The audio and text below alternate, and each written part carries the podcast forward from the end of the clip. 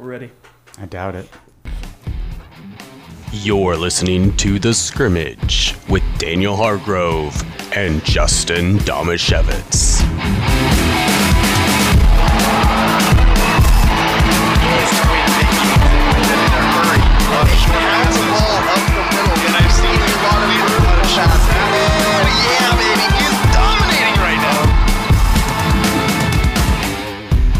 Always so nice to start a show with great confidence from your producer when you say, We're ready. And he says, Doubt it. That's that's a great way to instill confidence in, in your co hosts. I believe in you. Well, that's why you're the best podcast producer in the business. Producer. Producer, sorry. Well, uh, welcome to the scrimmage. I'm Justin Damasiewicz. We've got a special guest co-host Braden Dohrmann here with us today, and our producer, our very encouraging producer Andrew Gross, who knows that we are ready to go. uh, we got lots of great topics. We're going to talk a little baseball. We're going to talk a little basketball, and maybe a little uh, controversy with Russell Wilson on his Dan Patrick interview. Um, Andrew's going to hit on that, but for starters, right now, let's just uh, get it going with the two-minute drill. Let's go, let's go, let's go, huddle up. Gotta hurry, gotta hurry, gotta hurry. Hey, two minute situation, 44 seconds, hand the ball around. Gonna do it right, gonna do it right. Three jet Buckeye, don't worry, three. The two minute drill starts now. Jarred Kelenic rejoined the Seattle Mariners on Friday after a month-long stint in AAA. The rookie recorded a hit in each of his first two games back with the major league club. Braden, what is a reasonable expectation for Kelenic the rest of the season? Jarred Kelenic, the guy that he was supposed to turn everything around and then he comes in and hits 096. Mm-hmm. I think he can't do much worse at all, so he can only go up from here. Getting a hit a game, that's a great start. I know there's going to be some bumps in the road. We saw there were plenty of bumps in the road in his first stint.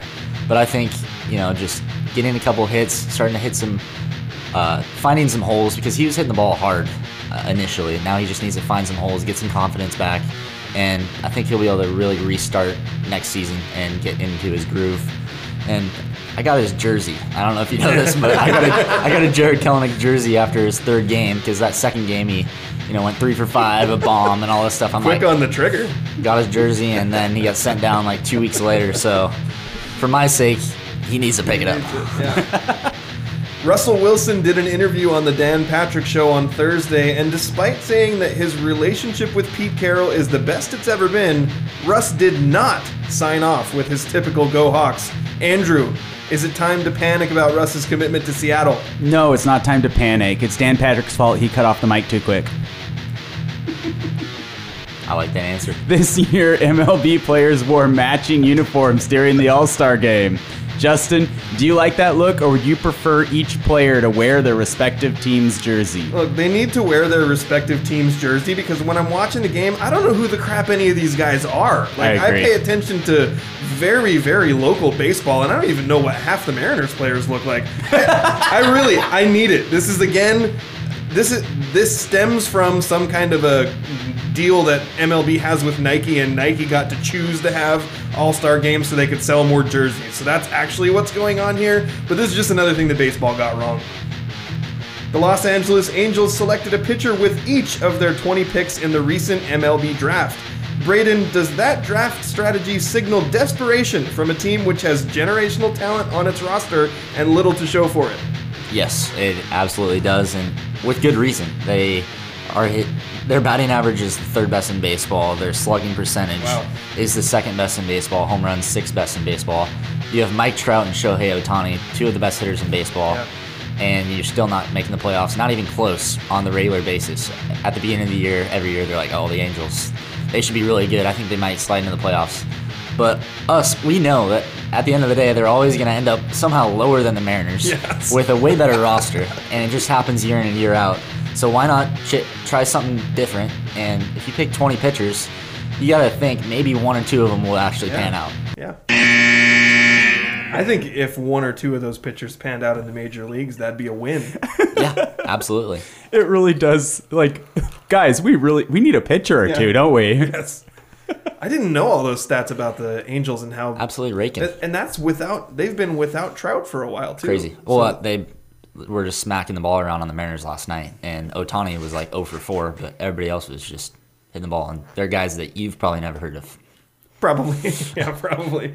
Um, yeah, I mean, and and besides that, let's see, we've got we got Jarred Kelenic, and we're not going to spend too much time talking about Kelenic on this show. We've really we've discussed him a lot over the last couple months, but I think the key thing is going to be that fans and people who are paying attention to the Mariners really try to like calibrate their expectations. Like you he came up the first time they knew he wasn't ready, but because of all these other circumstances, it was almost like they kind of got pressured into bringing him up when they probably shouldn't have. And then he goes on an over streak at the plate that's like bordering on historic. Yeah. So I, I feel that people just need to understand that this guy is a rookie. He has very few at bats. You know, we went through on a previous show. Um, Daniel and Andrew had um, kind of came up with this. How many at bats does do the Mariners have? We talked about Kelenic and and how that relates to other teams. And the Mariners as a whole just don't have at bats. Like these guys are really inexperienced, mm-hmm. and Kelenic is the most inexperienced of all of them. Yeah. So I think people need to understand that you know he hey he got his batting average up to like 109 or something with those two Every hits. hit, every hit is gonna bring that thing way up. Honestly, So if he could end the season like a- around the Mendoza line, like could we get him up to 200 by the end of the year? I think that'd be a win.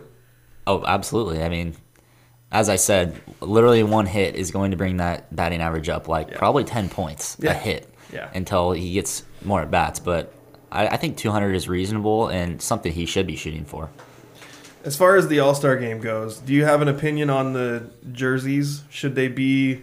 Do, do you like them having the specific All Star uniforms, or would you like the major leagues to go back to having them all wear their team's jersey? I like the team jersey better, and especially after the ones they were wearing. I just thought they were ugly It looked year. like a it looked like a rec league softball. yeah, uniform. it did. That's a that's a good description.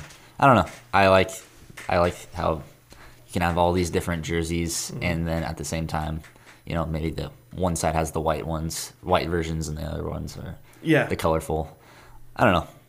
The hats are all that were really signifying their team, and um, as you said, just a general person watching wouldn't really know who these guys are. right. You And- know, I I don't really understand why they should even need like. There's no. Are are you really needing to be able to identify which team the other player is on at like? How often does that come up? It's not like it's football where you're trying to tell the difference between defenders and offenders. Well, they could even do it like you can you can do it where one team just wears the home whites and the other team just wears whatever. their Right. Well, that's what he was saying. is. But Yeah. I was saying, like, I don't even know why you wanted. I think it'd be cool if every single player wore their home home team jersey. Like, I mean, in baseball, that's not too big of an issue because yeah. it's not like you have a quarterback wondering wh- who to throw ex- to. exactly. That's what I was. Unless maybe it may, maybe it would make a difference on some like throws be- from the outfield or something. It- I threw to the it runner. just- do do you think it might just like affect the viewing product to have? yeah, it, for the better. Because it'd just be guys with all sorts of different jerseys. Well, Yeah. apparently, and then you'd be like, hey, wait a minute, they're all wearing Rays jerseys. Yeah. How come there's no Mariners on this team? so apparently what happened well, that's just was every year, but a handful of years ago, and I don't know how far back this goes. Um, so Nike had always had a uniform deal with the major leagues, and then Under Armour, when Under Armour was trying to make their big push, and they signed Steph Curry, and they're trying to be like, "Hey, we're going to be as good as Nike," they signed a deal and and snuck in there under Nike for less money and signed a deal with Major League Baseball to take over everything, like all the uniforms and everything. And then quickly realized that as they were trying to produce all of that, they did not have the infrastructure to do it. And so Under Armour ended up just backing out of that deal. So Major League Baseball had to go back to Nike and say, "Please save us. We're we have a uniform crisis. We have a, a merchandise crisis, and we need you to save us." So they had to make all these different concessions to Nike, and one of those was, "Hey, there's a few designated times where you guys get to make the decision about what kind of uniform our guys wear." Yeah. So if you're Nike, you're going, "Well." If we have an All Star jersey, that's another jersey we can sell. If your guy makes the All Star team, then people will want not only his regular jersey but also his All Star jersey. Oh, yeah. So it's all economically driven, and it's probably not what baseball wanted, but it's definitely what Nike wanted. So So there's no reason that you can't have a unique all-star jersey that is the home team colors, though, for of the players' personal home team colors. I feel like you can still have their home Like- team jersey, but you could also be, like slightly change it to have this little all star thing, or like maybe or a little a red, big white, and blue all-star thing. Like Yeah. you could put big all-star across the front of it or something. There could be some kind of all star yeah. font on there or something. Yeah. But still having like a Chicago Cubs blue, you know, I feel like that's just something that they should have. But again, as you said, MLB usually doesn't do what should happen. You know, they usually do it wrong. they do it wrong. Yeah. Yeah. Um, but speaking of the All Star break, Braden, you're you're a baseball fan. How much of it did you watch? What was your favorite part? Um, I watched pretty much everything. Like the futures game was exciting for me because I love watching Julio Rodriguez, and I was just a little intrigued to see what Kelenic looked like. They only gave him his one at bat and a ground at second base, which wasn't anything new um, for us to see. But that was cool to see. Um, I think Julio Rodriguez, Julio Rodriguez looks just massive. Like he's a humongo 21 year old, and I think he's he honestly might end up being like the Kelenic, you know, the guy that actually is going to be really good. Maybe a Tatis like. Just I think he has that kind of upside. But again, that's just the Mariners and me just getting my hopes up. Probably won't happen. Well, and depending on which prospect ranking you looked at, Julio Rodriguez was higher than Kelenic Yeah. on some of those. He's just a little further behind in the progression. right. But I think the did you watch like home run derby? Yeah, watch the home run derby. Yeah. I knew Ohtani wouldn't win just because if there's a person that we're all like thinking is going to win, he never does That's win. true. And then of course he loses in the first round. But the balls were absolutely flying out of the ballpark, like in Coors Field, um, with the elevation and everything. So that was cool. Pete Alonso is just here just to win home run derbies. he really doesn't do much more than that. Yeah.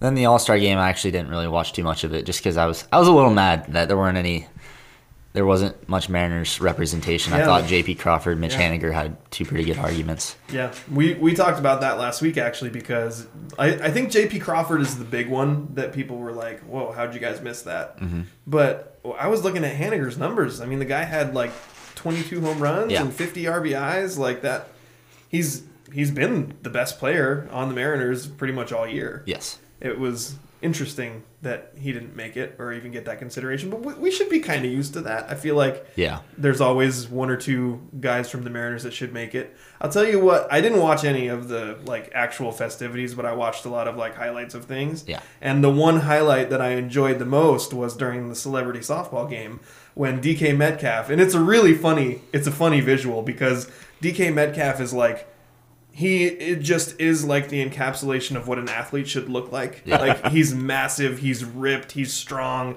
He's just got like he's got athlete face. Like Mm-hmm. everything about DK Metcalf, he looks like an athlete. Yep. He gets up there, he strikes out swinging in softball, which is really embarrassing. Yeah. But then to make matters worse, the very next batter is JoJo Siwa, Mm-hmm. and she rips a double into the left center gap Yeah. over the center fielder. It was like if you're DK, it's like, all right, come on. Like I already just embarrassed myself. You're gonna go do that to me? Hey, I think it just shows you that I know s- slow pitch softball is a lot different than baseball, but I really think baseball is at the very top of the hardest sports like to pick up. If you can have a guy like DK Metcalf that seems like he should be able to do anything and he still can't hit a ball that's floating in the air, it shows you that, you know, like the debate between a 100 mile per hour fastball or, you know, being able to catch a pass, it's just so different.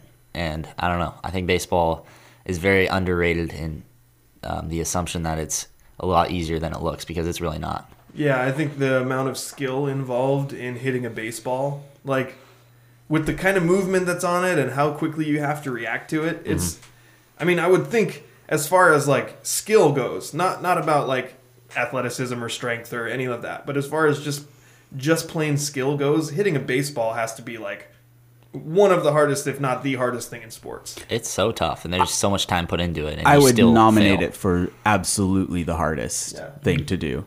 It's it's cra- it's crazy to th- it's so difficult that the best people in the world at it are considered amazing if they successfully do it less than a third of the time. Yeah. You know, I know? mean, less That's than a a great- yeah, I quarter mean- of the time these days. Like that, yeah, exactly. It's in, it's ab, it's incredibly difficult. It's And- a sport of failure. I mean, Yeah. it really is. and there was like a, a poll on House of Highlights that the fans voted that shooting a half court shot is tougher than hitting a 100 mile per hour fastball.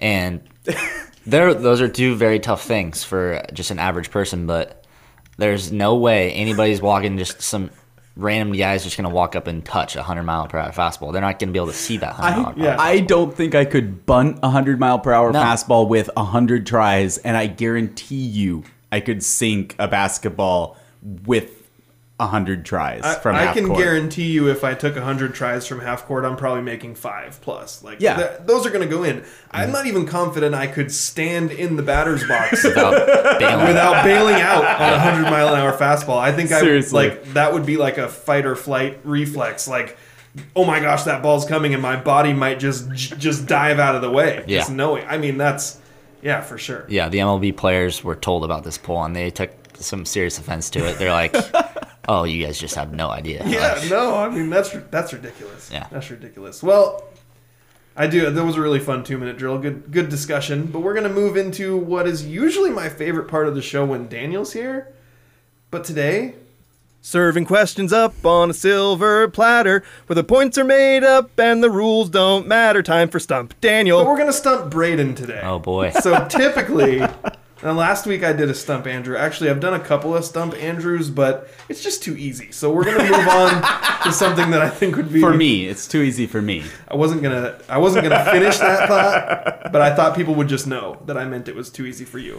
Um, but I also I realized the two questions I had were both basketball related. So not only would Andrew not know the answers, he wouldn't care about not knowing the answers. Yeah. So we're gonna start with uh, we're gonna start with this one. They're both finals related.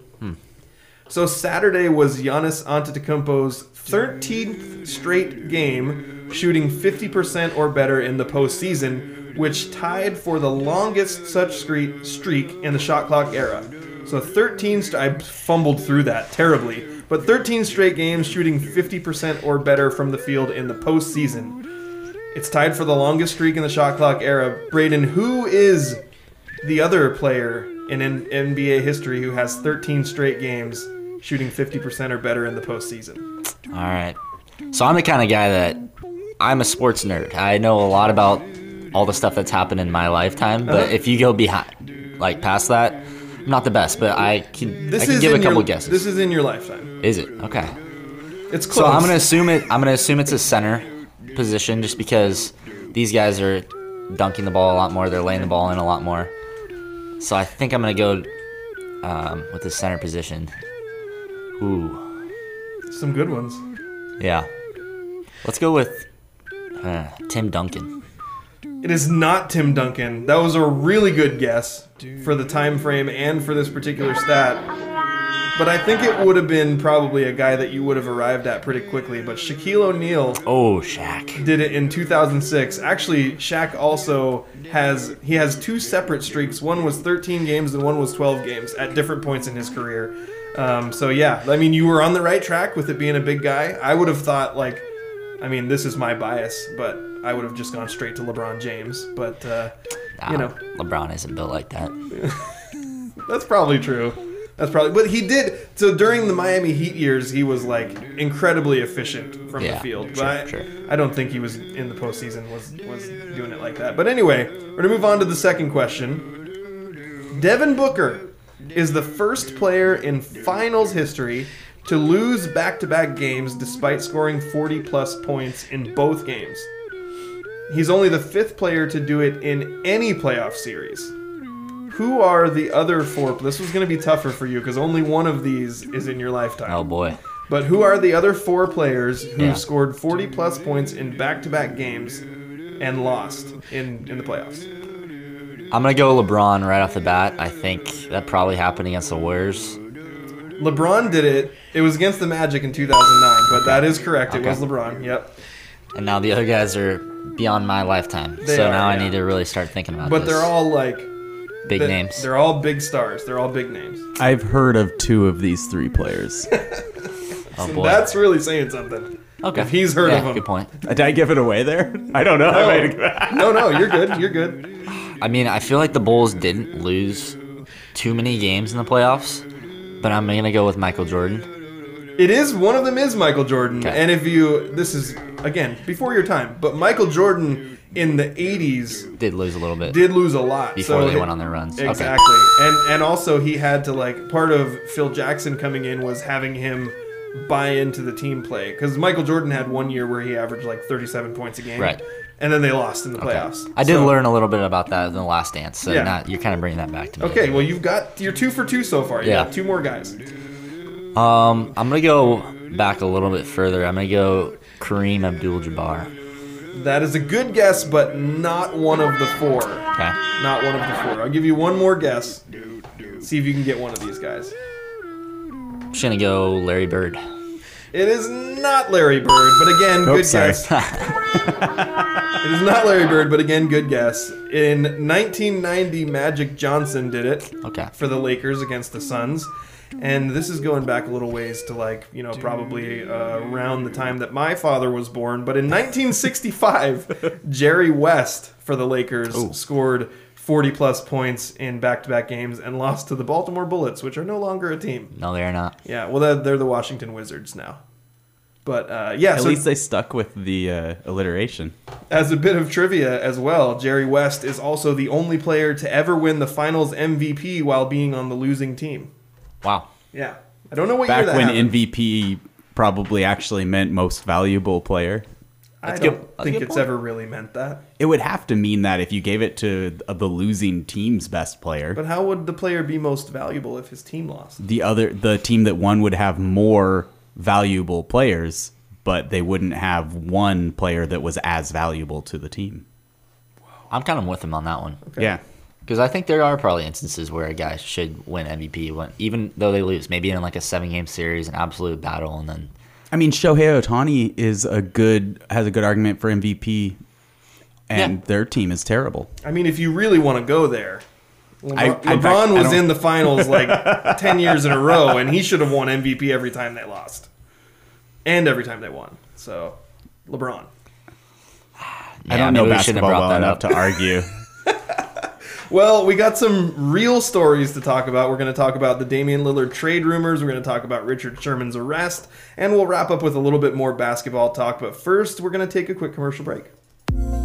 Do you have a legal situation and need someone on your side? Let the law office of Jeffrey A. Damasiewicz be your advocate. If you've been the victim of medical malpractice, suffered a personal injury, or need representation with real estate law, small business law, or estate planning, let Jeff Damasiewicz put his 29 years of experience to work for you. Call Jeff Damasiewicz today at 360-612-3991 or visit damasiewiczlaw.com. That's D-A-M-A-S-I-E-W-I-C-Z-L-A-W dot com. So speaking of LeBron, oh goodness, so this is Let's only not. This is a LeBron adjacent story. So we were we were uh, we were at a church this morning, and my son was in Sunday school, and he's doing a little Bible study with the teacher. And naturally, when you're doing Bible study, um, LeBron comes up, and there's a big argument about who's the greatest of all time. So the response from his um, Bible teacher on Sunday was to, as he was reading the verses, he was inserting LeBron stinks in between words, and it was like, well, I mean, if it's in the Bible, then I guess I guess it's true. Yeah. So I don't even know, Andrew. You have thoughts on that? It sounds rock solid to me. Okay. So I, I think uh, we're going to move into some Damian Lillard talk. And I, Braden, I don't know how much you uh, paid attention to what happened the other day, but pretty much some goober who thought he was breaking some massive news reported as an official report. Sources close to Damian Lillard say he's going to request a trade from the Portland Trailblazers in the coming days. And the whole thing was really funny. So naturally for me, I love I love I love the Blazers and I love Dame. So I went into like panic mode. I was like, "Oh my gosh, this can't be true. This, what's going on?" And uh, Jusuf Nurkic's response was really funny. He called the guy a clown. He said, "Really? Because Damian Lillard's my brother. Do you have a better source than me? Because I haven't heard this." And it ended up not being true. Um, it, and Dame He said he woke up to the news. They had Olympic Olympic Can you practice. imagine that? Yeah, he woke up to to news being reported that he's going to request a trade in the coming days, and he was like, "What? Really? I didn't even know that." Yeah. Um, and then he had Olympic basketball practice, and then afterwards he had a press conference where he said, "Hey, I just got to tell you, it's not true." Like he flatly said that rumor's not true. He also said, "I expect to play with the Blazers this season." And he also said, I haven't made any concrete decisions about what's going to happen in my future.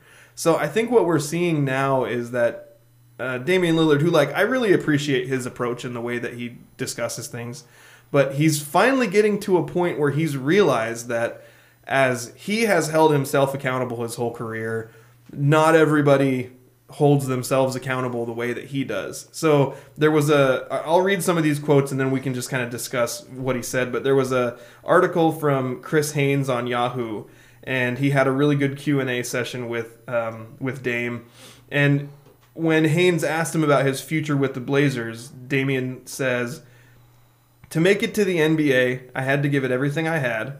I was going to do what needed to be done to win games. I didn't come into the league worrying about what others were doing in the organization. I didn't come in with that type of mentality. And that's what he's said his whole career. Those are the things he said. Hey, it's their job to put the, the team together. It's my job to win on the floor. Then he said, but I've been active probably 95% of the games in my career. I've played through injuries and I've been a part of two rebuilds. I feel like I've experienced everything with the Trailblazers. I've worn that jersey as a badge of honor and with a lot of pride and care. I never felt like my job was to go in and critique what other people were doing in the organization. My job was to make sure the team is functioning and try to lead them to the best results. I've always assumed everyone's mentality was the same. Even when I'm playing well and we come up short at the end of the season, I go home and the first thing I do is look in the mirror and tell myself we didn't win a championship. Or if or I didn't play as well as I should have. I've had to look in the mirror and tell myself that my performance was unacceptable and I have to do better. And then you go do better.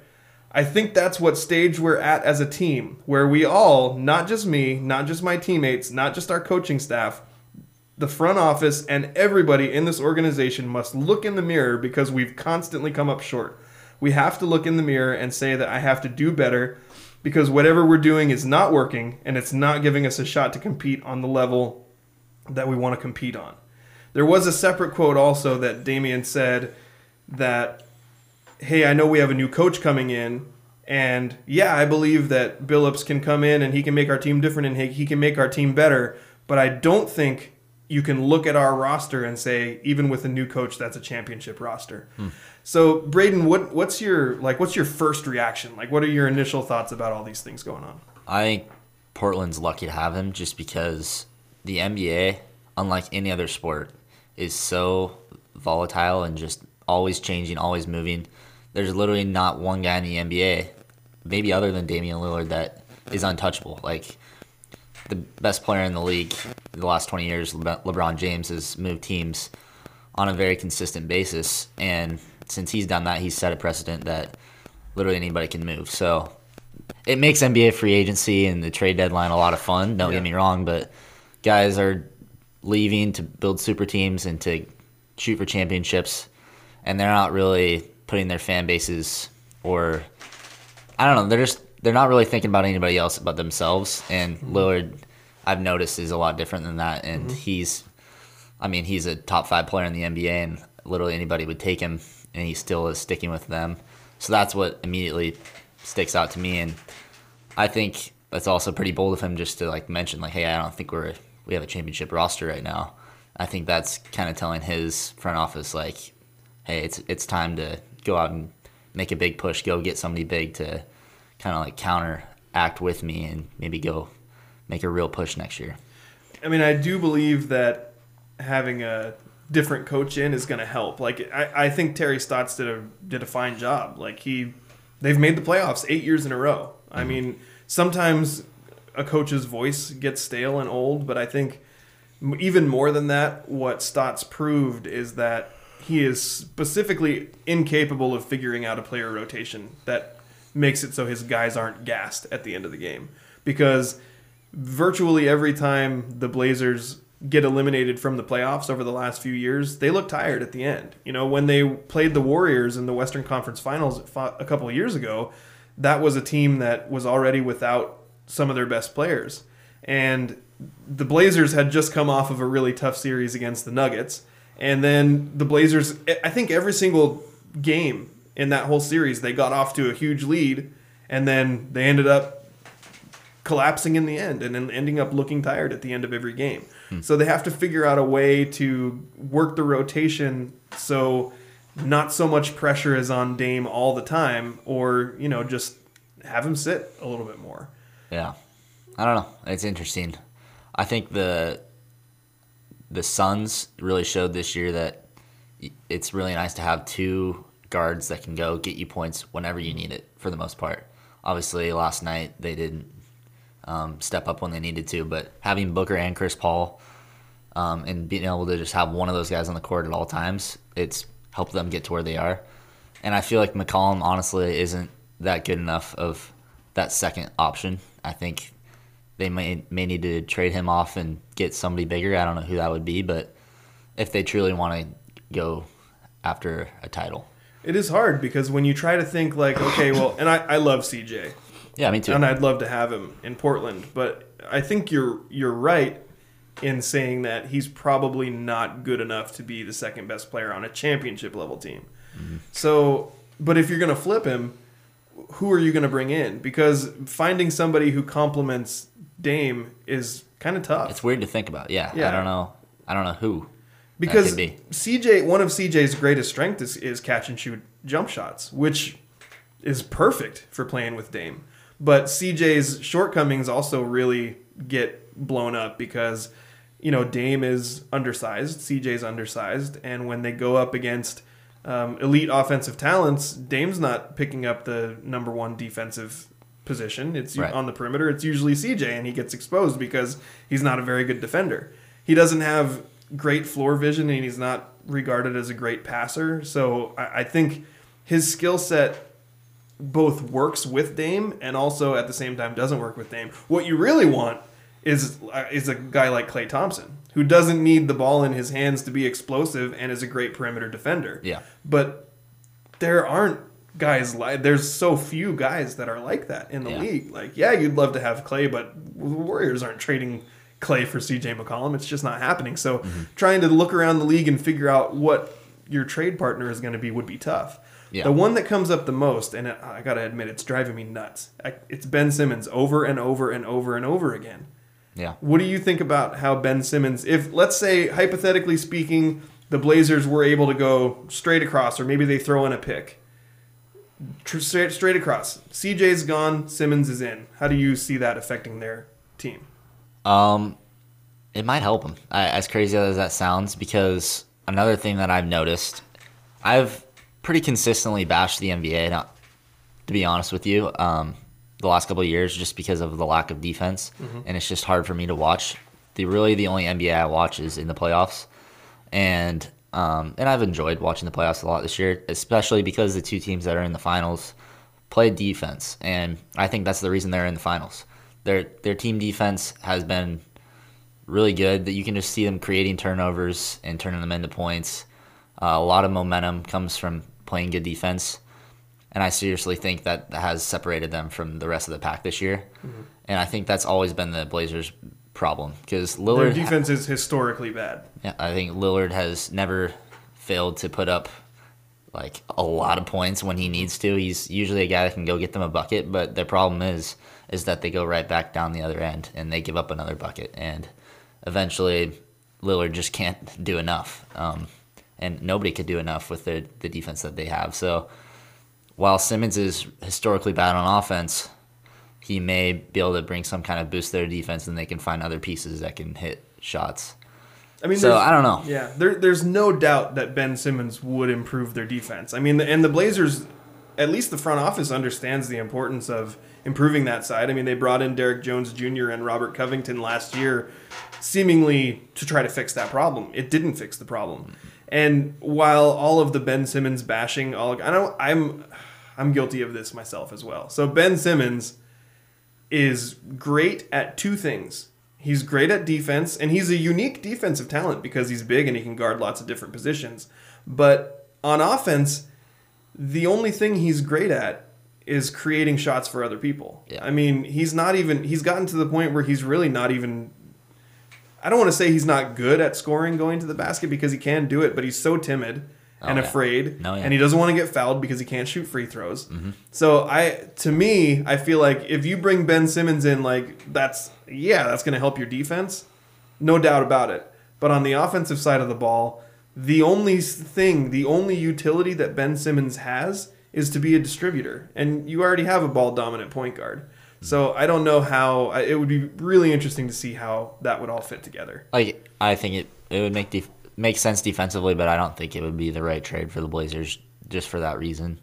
And honestly, that would really help the 76ers out if they could pull that one off because they play team defense rather than like if they bring in Simmons, yes, you have a one guy that can go start playing defense for you, but that's not the mm-hmm. problem. You have to have a collective guys on the collective group of guys on the court that are all in sync playing defense, and I think that's what the Suns and Bucks do so well.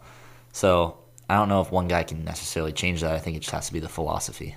Yeah, I think one the one thing that I've realized is like I've I've always been number one a fan of the league as a whole rather than any one team in the NBA, and I've always really just especially over the last I don't know ten years or so I've just been a fan of players, and mm. so it's easy for me with the player empowerment era because then if a play if I like a player I can just root for them in whatever team they play on. But now that my kids have gotten into NBA basketball and we all root for the Blazers, I'm like, I'm sort of emotionally invested in this team. So I love player empowerment until it hit a little too close to home. And I'm like, wait, no, no, Dame, you don't get to decide where you go. Yeah. You need to be here. But I think it's really interesting that even a guy like Dame, who has for his entire career preached this hey portland's the one who gave me my shot. I'm not going to go join a super team. If other guys want to come play here that's great but i'm not going anywhere because i like it here and being here means something to me. That he has and i would encourage anybody if you want to go to yahoo and find this article with chris haynes um, and damian lillard it, it- the way the thoughtfulness with which damian lillard um, articulates his points is really impressive. Um, and i think he really well articulated the change in his mindset. Like he's saying, "Well, this is the way I've always thought, but I'm starting to think this way." So I, I would, I mean, it's been pretty interesting.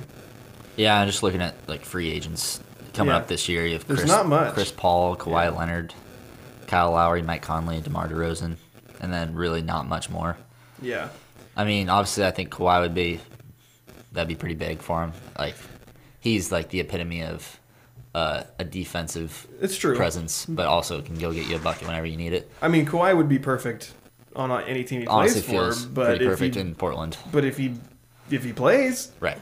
I mean, Yes, that's one thing I don't like about Kawhi is that he plays about fifty percent of their games. Yeah, and it's not. See, I don't even think I don't even think it's really fair to call it load management with him. Like he's literally like just dragging his knee behind him everywhere he goes. Like he's got serious problems in his legs Yeah. that prevent him from being able to do this. And we saw it this year flare up again, where he's out with a knee injury, and then his team loses in the playoffs. So yeah, I mean he's a great player, and he'll fit anywhere. He'd be great in Portland, but I mean he has an opt you know, opt into the Clippers too if he wants it. Right. So it'll. I mean, we'll we'll, we'll see what happens, and we'll be closely following this Damian Lillard saga because I will be emotionally broken probably if he chooses to leave, and then maybe I'll just go. I don't know, root for whatever team he goes to. I don't know. I think you probably have to expect him to leave. There's very, very, very few guys that have stayed on their one NBA team their whole career, and I don't know if he gets to the point where it's just frustrations are too high. He, it's pretty easy for a guy to just demand a trade and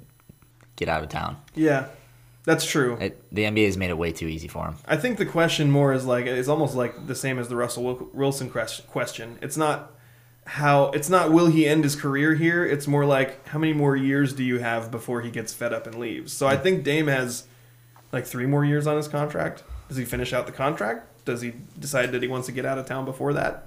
Um, I I, don't know, but uh, I think Lillard leaves before Wilson leaves, and I don't even. I'm not even convinced that Wilson will leave.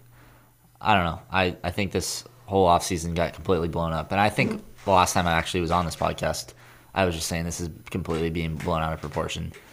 I think Lillard will leave at some point. yeah, you think Lillard will leave at some point within the next couple years? Um, in the next five years, I think he In the leaves. next five years, yeah, I think I'd agree with that. Unless Unless they bring somebody in and win a championship. exactly, which you know probably unlikely, but hey, we can hope. Yeah. Um, moving on to a topic that's a little less fun to talk about.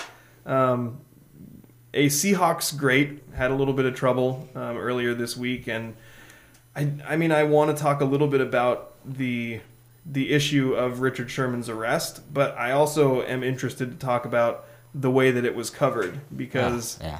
it made me feel yucky. It was uncomfortable, a lot of it. Yeah. So, um, for starters, uh, Richard Sherman had a he's he's being charged with I believe is it five misdemeanors. Andrew, is that what we landed That's on? that's what I saw. Yeah. So there were no felony charges, but five misdemeanor charges. Um, essentially, he got really, really drunk. The report was that he drank a bottle of Hennessy and a bottle of vodka, I think is what it was. Then he drove his car into a cement barrier um, and then managed to get it from the cement barrier onto what was uh, an active construction site. Luckily, nobody was hurt. Then he abandoned the vehicle, and um, this was after having an altercation with his wife and her uncle, where nobody was injured, but the reports were that he was was- threatening to kill himself. Yeah, that was before he drove in the car. Yeah. He was Right. they yeah. And she called 911. She called 911. The whole world's heard that Yeah. call. Yeah. So yeah, that that started with, and he drove, and then from there he walked to his in-laws, his his parents-in-law, his father-in-law, and his mother-in-law's house, and was apparently forcefully trying to enter the premises. And there were Which we've seen. I'm, I don't know if you've seen the video, but there's also video of him trying to break that door down. I haven't seen the video because I felt so. Just for me, uh, on the day that it happened, I was like, it, it, the report comes out in the morning, you know, and as it's going on, I'm like, I need more information. I need to know what's going on. So I found out somehow that Dori Monson had and KIRO News Radio had gotten this. They had, they had reported it really thoroughly, and they had gotten a hold of this 911 call. So for the first time ever, and I think Dori Monson's a clown. I'm not. I don't like him. But anyway, he had the 911 call of, of Richard Sherman's wife, and I really didn't want to hear all of it. I just wanted to know what happened. Yeah.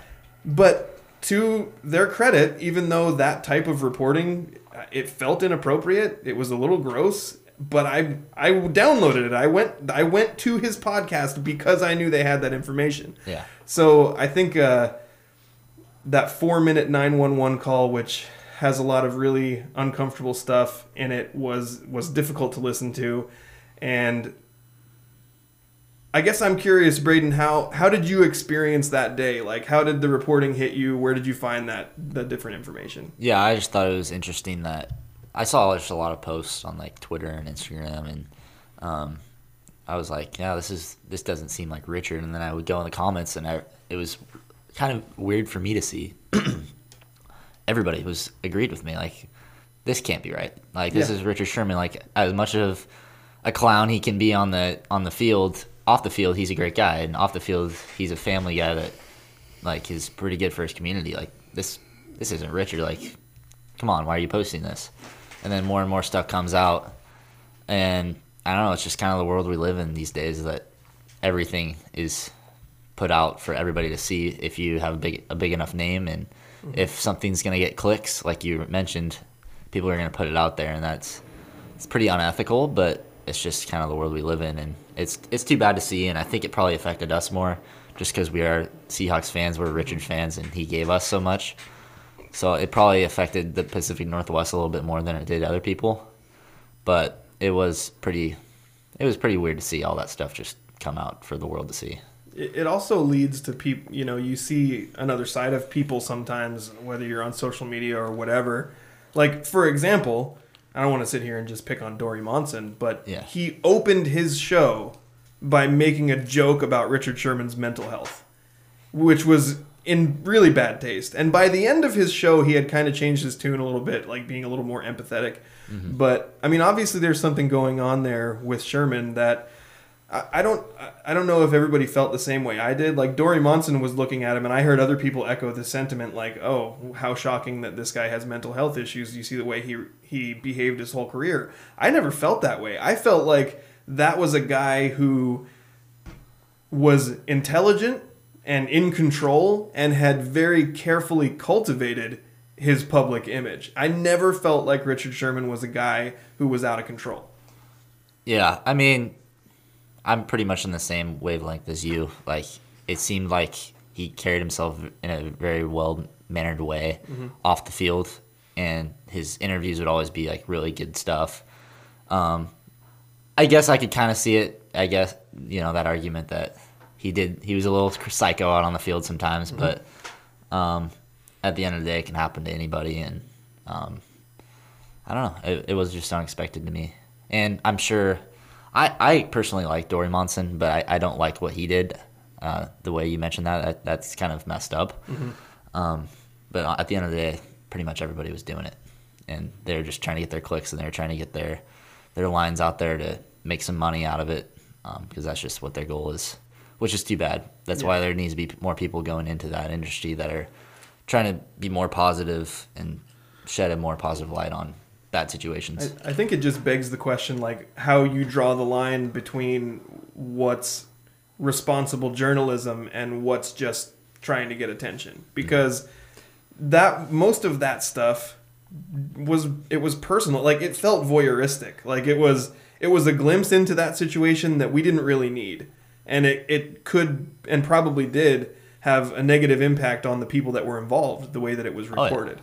So I, I understand that a lot of that information is public um, in that scenario i feel like the the journalism media like news radio, news television. Those people need to hold themselves to a higher standard of what information needs to be out there. Um, Andrew, how did this whole, how did the Richard Sherman stuff hit you? Uh, well, it was my my first thought was, oh geez, if Sh- Richard Sherman turns out to be a complete, you know, jackass, Kam Chancellor's the only original member of the Legion of Boom that's not like a complete jackass or in prison Yeah. and uh, well, and in prison. I so that was my first thought was like, oh my gosh, another like one of the like another one of the Legion of Boom or or like a jackass. That's terrible. Like Yeah. I want to be able to remember these people fondly, and they keep on. And then as more and more stuff came out, it it just it just makes me sad and and hope like my hope is that it can be it can bring the whole situation can bring more attention to to the mental health side of the thing. And that isn't nothing takes away from the the bad things that he did. But it's important to remember that when people are are experiencing mental issues whether it's depression which the vast majority of people experience at some point in their lives to some degree or whether it's you know something far more serious. The the very fact that you're ha- like there's that there's a mental health issue it means that you're not you're not making decisions with the like you're not making decisions based on reality. Mm-hmm. Your your perception of reality is skewed. And and so it doesn't make it it doesn't make it okay that you do bad things and you should st- like he he should be held accountable for the you know for driving while intoxicated. That's that's a problem. But deeper than that i i just i really hope that that he can get the help and and get like his head right. And also my like longer term he has he has a lot of influence within the NFL he's a, he is a a co-chair I believe I think he's the vice president. vice of the president of the Players Association. Association.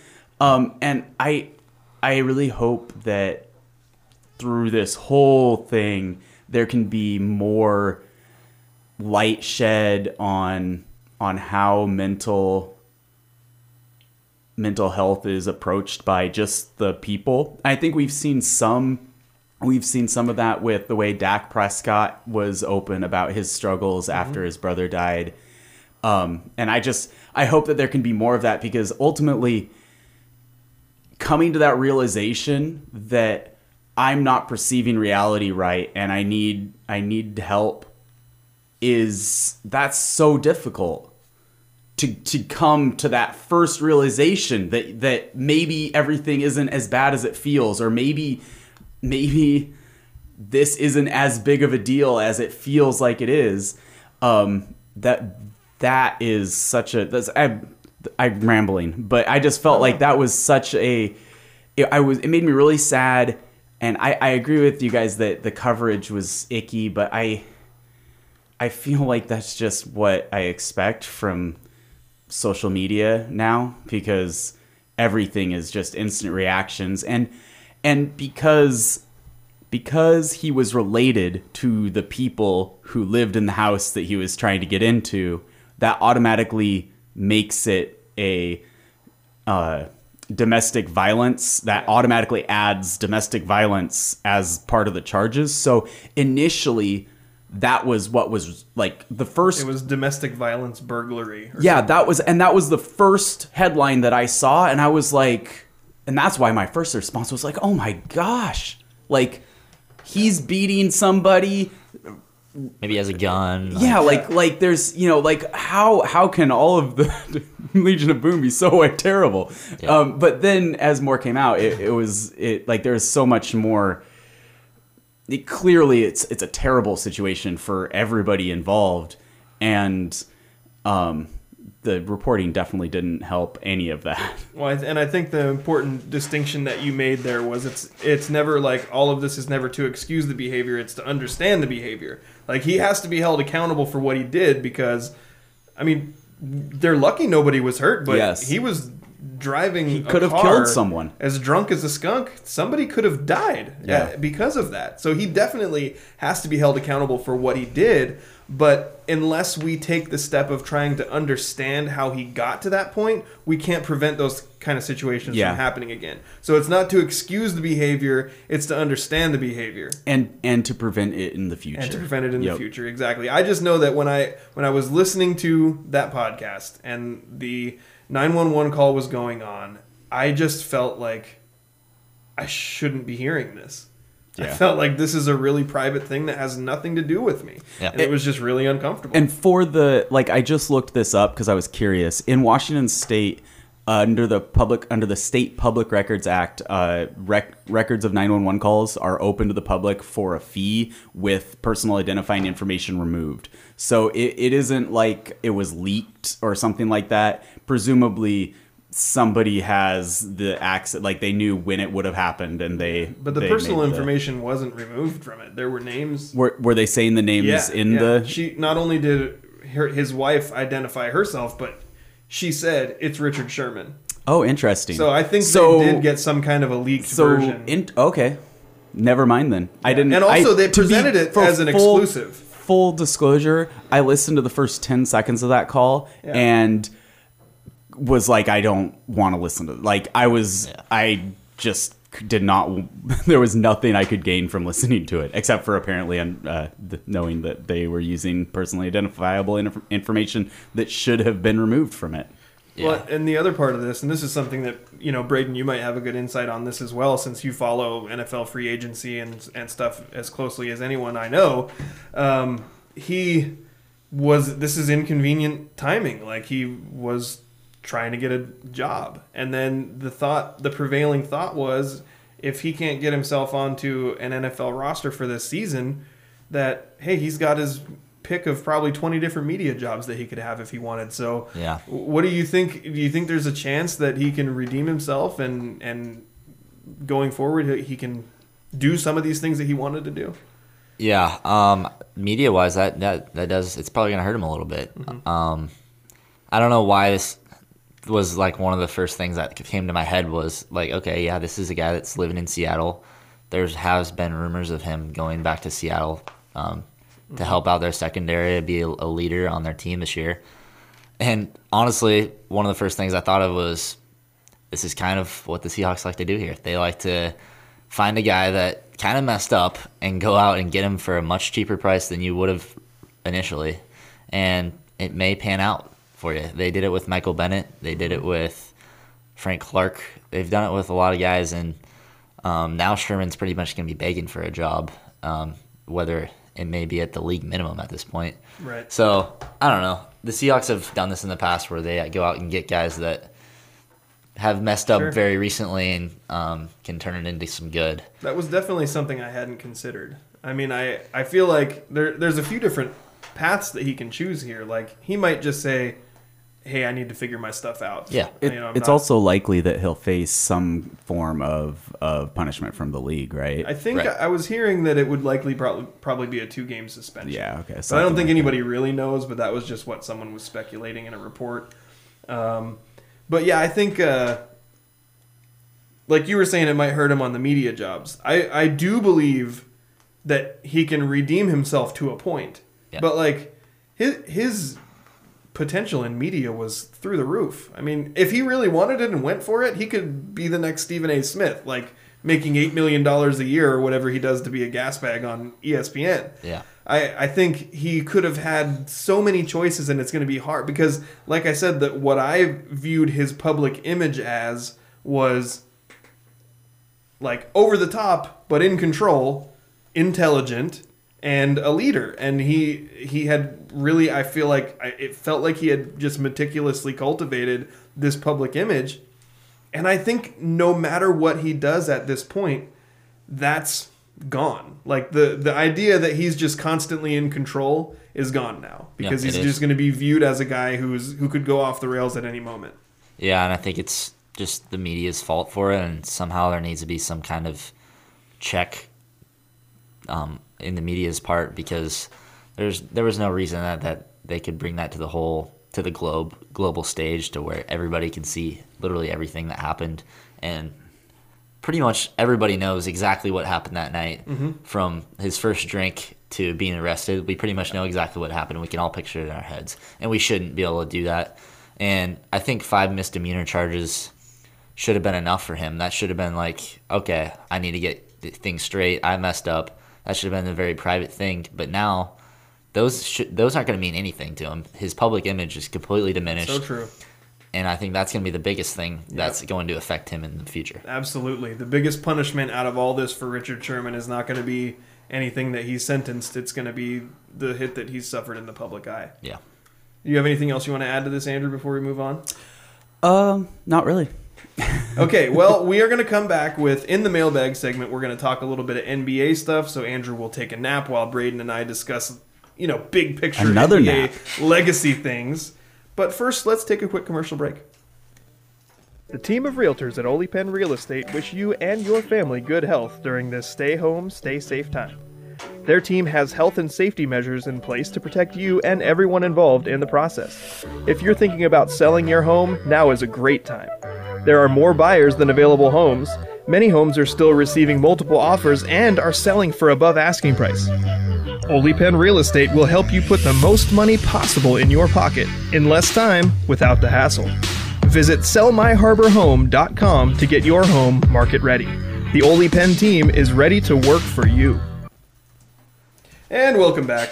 Thanks for joining us on the scrimmage. It's me, Justin Damasiewicz, with my special guest co-host Braden Dohrmann and our producer, the best producer in the podcast business, Andrew Gross. You know, we we keep like we keep saying that. Do at some point do we need to go back and um like re- I don't know why we would do that. Okay, let's not. We're gonna just keep trucking along with it. Um, but we're gonna talk about something that I find really interesting, that Andrew will find really boring, and hopefully Braden, you find a little bit of interest in this. But in in the NBA, specifically when it comes to finals and championships, the conversations are always about legacy. So in a way it's kind of counterproductive because it I believe that all of the legacy talk and all of the emphasis on finals victories kind of led to this super team era where a lot of players are realizing, "Hey, I can go create my own championships." Instead of doing it the way guys did in the past, but that's uh, I feel a lot of that is because of the media saying, "Well, you're not good enough if you didn't win X amount of championships. You can't be the greatest because the be all end all is rings." Like you can say, "I put up all the best stats. I had all this success. This is what I did. This is what I was working with, and it doesn't matter because Michael Jordan has 6 rings." So to me, the legacy talk is really interesting, and I'm not a ring counter, but of the players that are in this finals, who do you think, Braden, who do you think stands to gain the most from a finals win as far as legacy goes?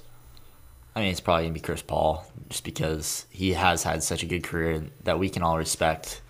Other than the people that say, "Oh, he has no rings," as you were mentioning, but you know, I don't think he necessarily went to Phoenix and had that whole super team mentality. I think there's a team of young guys that were just looking for a leader, and I think he was the perfect guy to come in there and do that.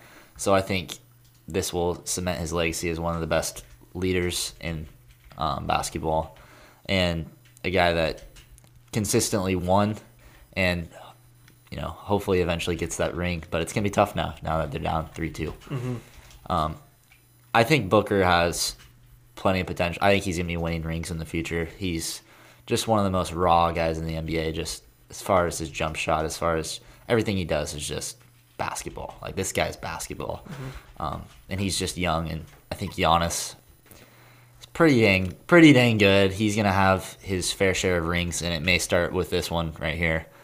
Um, so I'd say Chris Paul above those guys just because he's just later on in his career. Right. So you're saying that because those other guys will still have lots more chances, it's it's Chris Paul now. Yeah. Which totally makes sense, especially because like you, you think about the way that people view Chris Paul, and I mean, shoot, Chris Paul's been playing probably since you were in diapers. Like he's been around a really long time, and he uh, he I think most people discuss him in the top five point guards of all time conversation, top five, top ten, Yeah. somewhere in that range.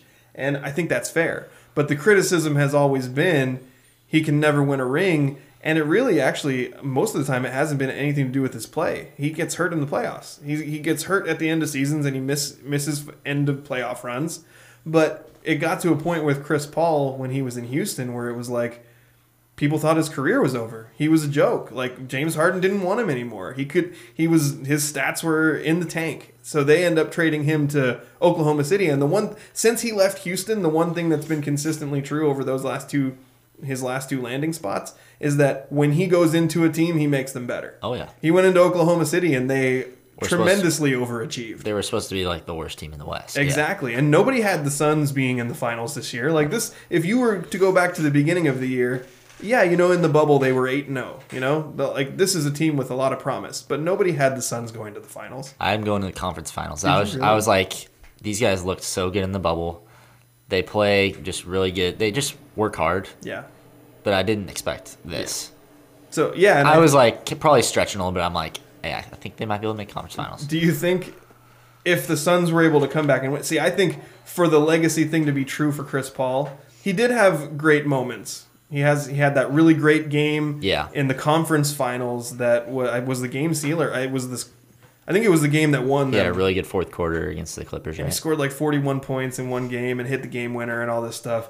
But he's actually played pretty poorly I in the last few games in I the agree. finals. He's turning the ball over a lot, and he's and he's injured. He's got like three different injuries that he's playing through right now. So I feel like if he continues to play poorly and somehow the Suns are able to pull it off, it's going to be tougher. People are going to look at it and be like, "Well, yeah, he did win the ring, but Devin Booker dragged his broken and dying corpse across the finish line." That's a good point. Yeah, I, he had.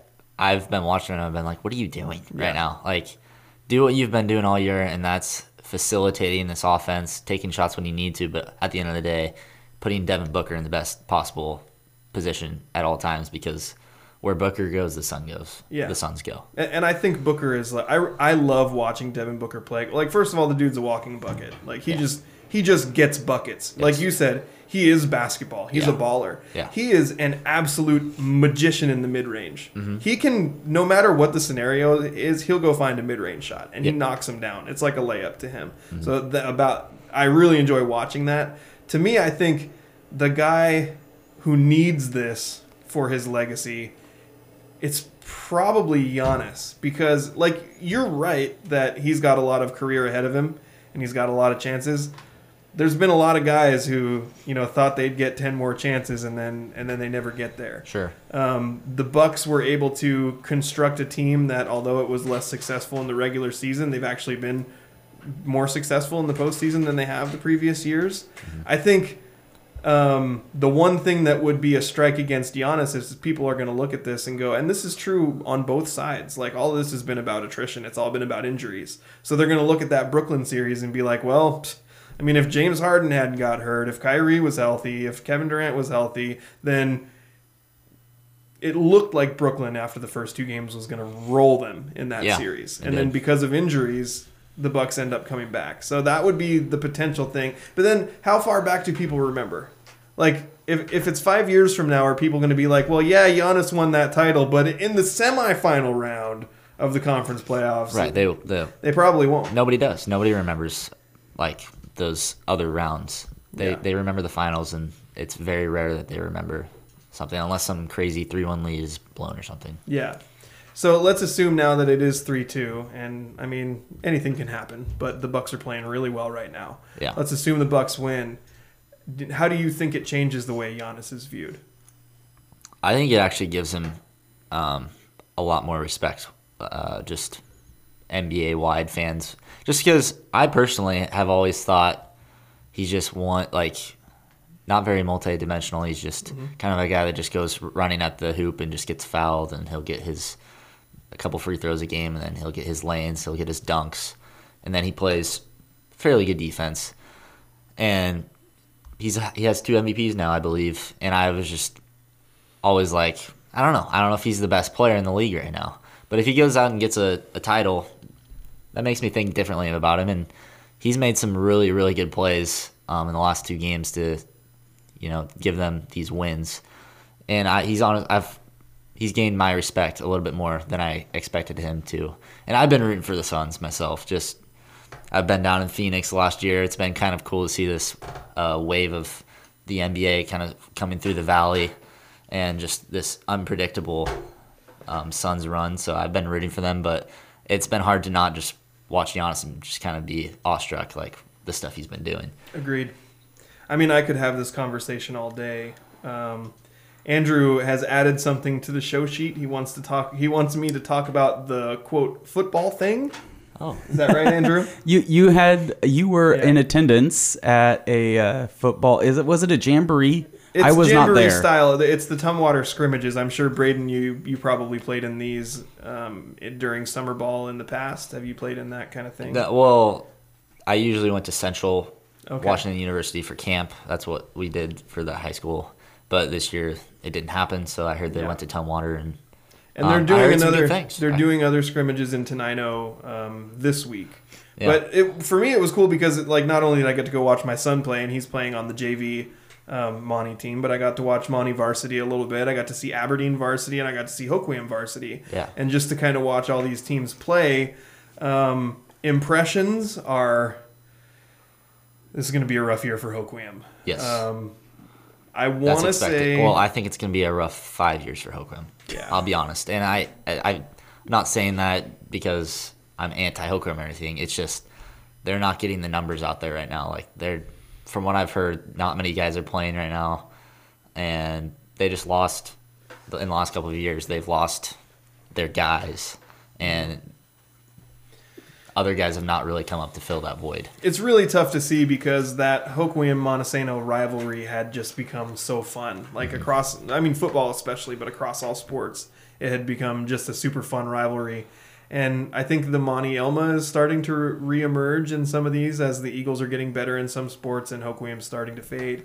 Mm-hmm. But I believe, and this was Jamboree style, so just so people can have an image of what it was like. You got games going on on both sides of the field, and the teams aren't playing a traditional style. They're like, they're offense for 10 plays and then you switch to defense for 10 plays and then after that they switched again and there was a time limit so you get as many plays as you can but it's not like it doesn't switch every possession or anything you just play offense and then you play defense so it's not traditional scoring there was no kicks no extra points or anything but i believe when Hoquiam played against Montesano in this little half hour, 40 minute game or whatever it was, Montesano scored eight touchdowns and Hoquiam scored zero. Yeah. I really enjoyed also watching Aberdeen play. Um, they did their their junior tailback, who's going to be, I would imagine, if not their primary runner, one of their primary runners, Jeremy Sawyer. Um, he suffered an ankle injury, so hoping he can, you know, heal up and be ready before the season starts because it's still summer, so he's got time. But watching the Bobcat offense, I feel like, aside from like a few little offensive line miscues, their their misdirection is great. Like I love the way that they sequence their plays, and one play sets up another. And you, there's times where you have to figure out who has the ball. And Are they running quick like a wing tee, some sort? or- Yeah, I want to say it's a du- is it a double wing, Andrew? I don't know. it's It's- Also, I- I, I couldn't think it's tell you if I did know. yeah. I think it's I think it's a well. I don't want to. I should I should know this. I think it's a double wing. Okay. Um, but it's I believe not so.